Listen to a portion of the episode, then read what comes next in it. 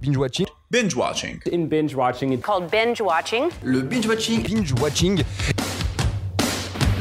Quand on tire, on raconte pas sa vie. T'aimes bien les omelettes Tiens, je te casse les œufs. Écoutez Thérèse, je n'aime pas dire du mal des gens, mais effectivement elle est gentille.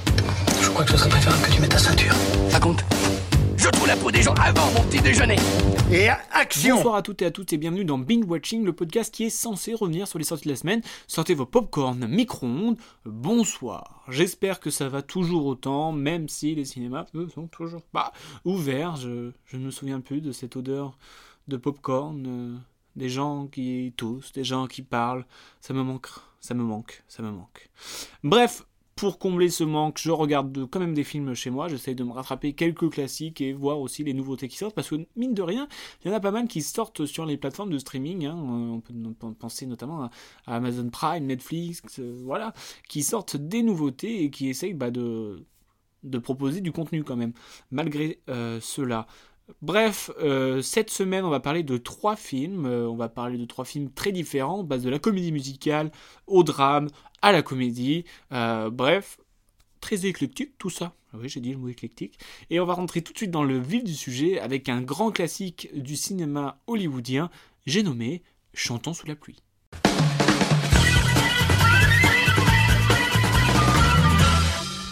Et oui, cette semaine, dans Binge Watching classique, je me suis vraiment mis en mode classique, puisque je suis retourné en l'an 1953, muni de mon plus beau parapluie. Je me suis échauffé la voix et j'ai prévenu mes voisins du dessous qu'ils risqueraient de m'entendre faire des claquettes.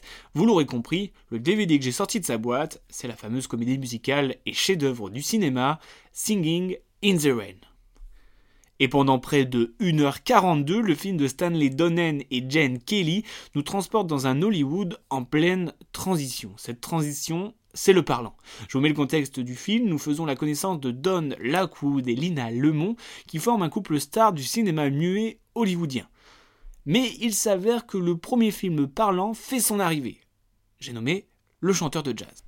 Alors que la plupart des personnes ne voient aucun avenir en ce nouveau procédé, eh bah, ça fait un carton. Tout cela oblige les sociétés de production à s'adapter pour ne pas être le dernier à sortir un film du genre. Les acteurs fétiches qui étaient en train de tourner un film encore muet doivent transformer ce film en parlant. Bon, euh, pour Don ça va, mais pour Lina ça va moins. En effet, elle a une voix très désagréable. Et c'est à la suite d'une rencontre avec une danseuse qu'ils ont l'idée de doubler cette voix désagréable par une beaucoup plus cool. Le film se transforme en comédie musicale et cette rencontre en histoire d'amour. Franchement, honnêtement, sincèrement, ce film est un bijou. Je ne pensais vraiment pas rester sourire en coin pendant une grosse heure et demie devant un gars qui faisait des claquettes sous la pluie. Mais on peut y voir un scénario riche, que ce soit au niveau de l'histoire en tant que telle, des relations entre les personnages, ou encore de la crédibilité de cette dernière. Ce film nous donne un beau moment, à la fois musical, mais aussi très drôle. Je pense notamment à la scène où Lina Lemont doit parler dans un micro, mais du fait de sa mimique gestuelle euh, insupportable, le son n'arrive pas à être capté, et donc ça fait comme ça et elle pas ça. Donc là, bref, j'espère que vous avez euh, compris l'idée. Cet hymne à la joie met en avant d'incroyables acteurs comme Donald O'Connor, qui remporte d'ailleurs un prix pour sa performance. Ses numéros sont incroyables et nous donnent clairement du bonheur. Je pense que niveau comédie musicale, ce film a atteint la perfection en tout point. C'est le genre de film qu'il faut avoir dans sa sacoche, tant pour l'inspiration qu'il peut nous donner, et aussi, mais surtout pour nous remonter le moral et nous faire passer de bons moments. Et je pense que ce film intergénérationnel va continuer de perdurer dans le temps et dans le cinéma. C'est clairement le film à regarder en famille, peu importe l'époque, peu importe les âges. Du coup, j'avais envie de vous partager quelques anecdotes sur ce film mythique. Tout d'abord, il faut savoir que ce film est un jukebox musical. Alors, Kezako, c'est quoi ça? En fait, c'est une pratique courante à Hollywood dans les années 40 qui consistait à recycler les chansons de films précédents pour, en gros, euh, continuer à se faire de la thune. Donc la MGM demande à Green et Betty Comden d'écrire une histoire qui mettrait en valeur des chansons des années 30 et qui bien évidemment leur appartiennent. Et donc pour ce film, seulement deux chansons ont été écrites spécialement. En gros, l'un des chefs-d'œuvre du cinéma était un film de commande, comme quoi.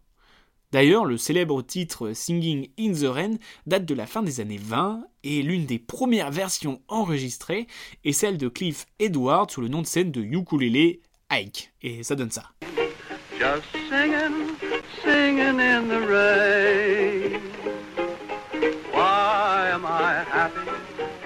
Why do I sing? Why does December seem sunny as spring? Why do I get up each morning to start? Et avant d'arriver dans cette comédie musicale, le titre apparaît dans pas moins euh, de six films. Voilà. Et en plus de donner son nom au film, elle donne son son.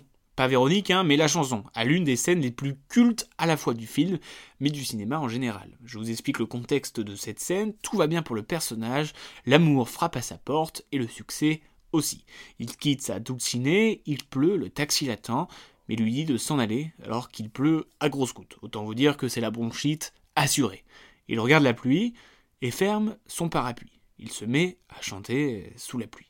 Cette scène fut assez compliquée à tourner car cela nécessitait pas mal de pluie et ils ont eu la bonne idée de la tourner en fin d'après-midi quand tous les propriétaires du quartier mettaient en marche les arroseurs automatiques. Résultat, il n'y avait pas assez de pression d'eau pour faire pleuvoir sur Jen Kelly, ils ont donc dû attendre le lendemain. Et puis il faut savoir aussi que Jen Kelly était fiévreux et que le numéro de danse n'était pas parfaitement réglé. Autant vous dire que tout partait mal. Mais grosse performance car il a réussi à tourner la séquence en une seule prise. Bravo mec. Avant de passer à une autre séquence, j'ai envie de vous donner 2-3 anecdotes bonbons. Voilà, des anecdotes bonbons car euh, bonne chance si vous arrivez à les caser. Franchement, cela. On peut voir dans le film une première page du magazine Variety. Or, le film se passe au moment de la sortie du premier film parlant de l'histoire du cinéma Le chanteur de jazz, soit en 1927.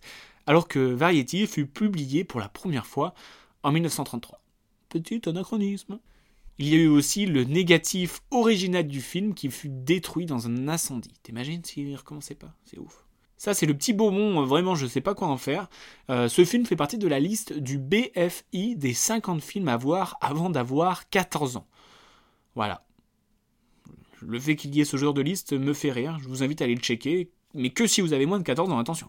Et en termes de transition, j'aimerais passer au film suivant avec une reprise de Singing in the Rain en version euh, disco.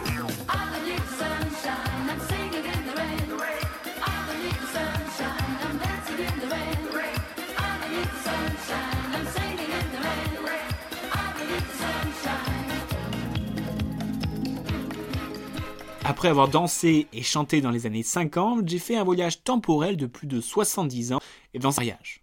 Deux salles, deux ambiances. Et j'ai dit oui à Palm Springs, un film sorti il y a maintenant deux semaines sur la plateforme Amazon Prime. Le film de Max Barbaco met en tête d'affiche mon chouchou Andy Samberg que l'on peut voir briller dans Brooklyn Nine-Nine et Christine Milioti qui elle joue dans un épisode de Black Mirror notamment, enfin entre autres quoi.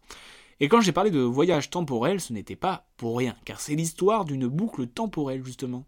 Hum, comme c'est bien fait. Je vous explique le pitch. Le film commence sur Niles qui fait la connaissance lors d'un mariage à Palm Springs de Sarah, qui est la sœur et la demoiselle d'honneur de la mariée. C'est bon, jusque-là vous suivez. Niles et Sarah passent une très bonne soirée jusqu'à ce qu'un gars vienne tirer à l'arc. Oui, oui. Oui, vous avez bien entendu, tirer à l'arc, et c'est sur euh, qui tire. Il se dirige donc dans une grotte, et Sarah euh, le suit. Et il s'avère qu'une fois dans cette grotte, eh ben, t'es coincé dans une journée interminable. En plus, c'est la journée du mariage. Interminable. Niles le sait car ça fait pas mal de temps qu'il est bloqué, mais sa partenaire découvre ce qui lui arrive. Leur objectif, sortir de cette mouise. Alors oui, je vous avoue, le pitch fait rom-com bien cliché avec cette boucle temporelle qui se répète sans cesse jusqu'à ce que l'on trouve une solution. Mais en vrai, c'est plutôt feel good movie, c'est drôle, pas trop cliché non plus. Bref, j'ai passé un très bon moment. Je ne dis pas que c'est le meilleur film du genre, mais c'est quand même bien fun si je peux me permettre. Et même si l'on a déjà vu un film de ce genre, je trouve qu'il y a un côté assez loufoque. Waouh, j'ai utilisé le, le mot loufoque. Bref, il a un côté loufoque très intéressant avec des choses des fois un peu plus floues, mais qui apporte du mystère dans ce film mystérieux. Le duo d'acteurs matche bien et passe très bien à l'écran, accompagné le tout d'une musique très très sympathique. Bref, parfait pour se détendre sans prise de tête, avec un bonus, un twist pas mal réalisé. Et bizarrement, il m'a donné envie de revoir Un jour sans fin, où le pitch est à quelque chose près, la même, et avec en tête d'affiche Bill Murray. Du coup, j'ai voulu savoir quels étaient les films qui utilisaient ce procédé. Et je vois qu'il y en a quand même pas mal, qui marchent ou qui ne marchent pas, mais il est utilisé dans de nombreux styles bien différents les uns des autres. Et ça va du film de Noël, comme les 12 Noëls de Kate, où cette dernière n'aime pas particulièrement Noël. Ouais, on a l'habitude de ça. Et à cause, oui, parce que c'est à cause de la magie de Noël, elle va se retrouver à revivre 12 fois la veille de Noël. L'angoisse. Mais on a aussi du bon film d'action avec un certain Tom Cruise. Je sais pas si vous connaissez, c'est un, acteur, je pense, euh, je va percer. Bref, dans Edge of Tomorrow, en gros, à chaque fois qu'il meurt, ça revient à zéro. Et autant vous dire qu'il est mort euh, pas mal de fois. Mais on a aussi des films au sujet très joyeux, comme Le dernier jour de ma vie, où une lycéenne se rend compte qu'elle est sans doute en train de revivre le dernier jour de sa vie. Titre très explicite. Et quand je vous dis que tous les genres ont essayé d'adopter ce style narratif, il y a aussi bien évidemment l'horreur. Notamment avec Happy Birthday. Oui, en gros chaque jour est le même, mais ça finit en, mort brutale. Youhou et enfin, bien sûr, la situation de cette répétition est une porte ouverte à la comédie, comme dans Naked, La Colle, The Infinity Man ou encore Prémature. Pour moi, mon préféré du genre reste bien évidemment Un jour sans fin. Rien que pour cette musique-là.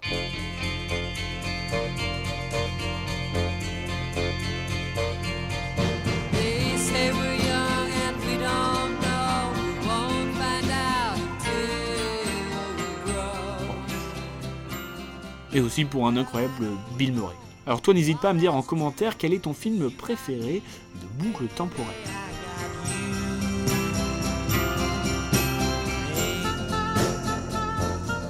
I got you, babe. I got you, babe. Nous allons désormais laisser les boucles temporelles de côté et nous allons nous plonger dans un film un tout petit peu plus euh, dramatique. Nous allons aussi laisser Amazon Prime pour Netflix. En effet, la semaine dernière, je vois quoi? Que va être ajouté Phantom Thread. Autre que le nom très alléchant, nous avons en tête d'affiche un certain Daniel D. Lewis. Alors ceux qui me connaissent savent que euh, Daddy Lewis fait partie de mes chouchous en acteur, et c'est clairement le gars qu'il fallait avoir dans les travaux de groupe tellement il s'implique. Bon, je vous en dirai un peu plus plus tard. En plus, il faut savoir que c'était son dernier film puisqu'il a annoncé sa retraite. Mais il y a aussi le réalisateur qui est très intéressant, j'ai nommé Paul Thomas Anderson. Et quand j'ai vu ce que leur collaboration à eux donne sur There Will Be Blood, que je recommande d'ailleurs très fort, et ben je n'avais qu'une hâte, bah, c'était de voir le film. Cette histoire, en gros, se déroule dans les années 50, où l'on suit un couturier de renom, aka Reynolds Woodcock. Ce dernier est accompagné de sa sœur, et en gros, ce sont eux les boss de la mode londonienne. Mais ce dernier est un célibataire endurci qui enchaîne les conquêtes, conquêtes qui, s'ils viennent à perturber le travail de Reynolds, et ben c'est fini. Jusqu'au jour où la jeune Alma, interprétée avec brio par Vicky Krieps, décide de ne pas être qu'un seul objet de compagnie. Et c'est dans un climat malsain que l'amour essaye de pointer le bout de son nez. Alors, j'ai beaucoup aimé la complexité de leur relation, leur façon d'aimer et de se faire aimer.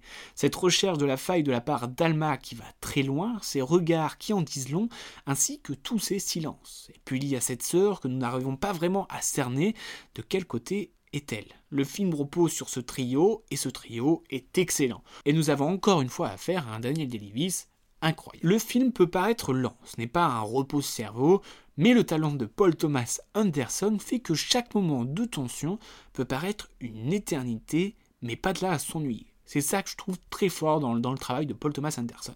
En gros, c'est un film euh, ennuyant, mais pas ennuyeux. Je sais pas si vous captez ce que je veux dire. J'avais lu une phrase d'ailleurs qui m'avait bien plu, qui disait sur ce film J'ai l'impression de lire un livre. Alors, je ne suis pas un grand lecteur, mais cette métaphore m'a touché car l'on avance dans l'histoire à la vitesse que l'on tourne les pages, sans jamais s'arrêter, car l'on veut savoir la page d'après. Donc je vous le conseille beaucoup, vous l'aurez compris. Et comme vous savez, je ne perds pas l'occasion de parler de Daniel Day-Lewis, aka le mec qui s'implique le plus sur ses films, et je vais vous expliquer pourquoi. Dans le film My Left Foot, il incarne Christy Brown, un poète irlandais infirme. Le gars ne voulait pas quitter son personnage, il a passé donc des mois en fauteuil roulant à se faire nourrir à la petite cuillère par toute l'équipe technique. Et à force de rester voûté, il s'est tout simplement cassé de côte. Voilà. Cadeau.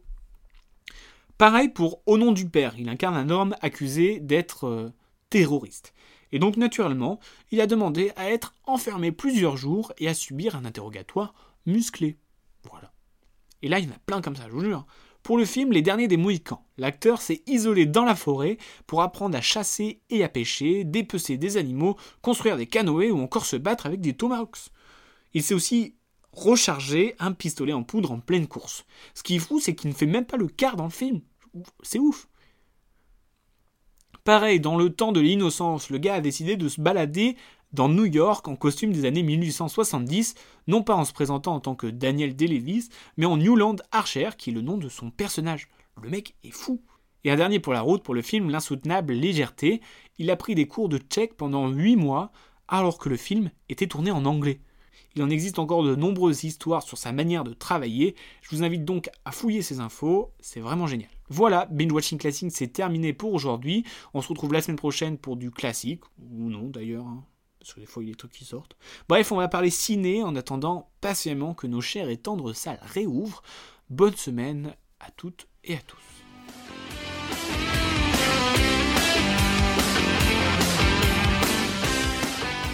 Je respecte ton avis, mais en tout cas, c'est pas le mien, donc c'est pas le bon. Tu vois ce que je veux dire?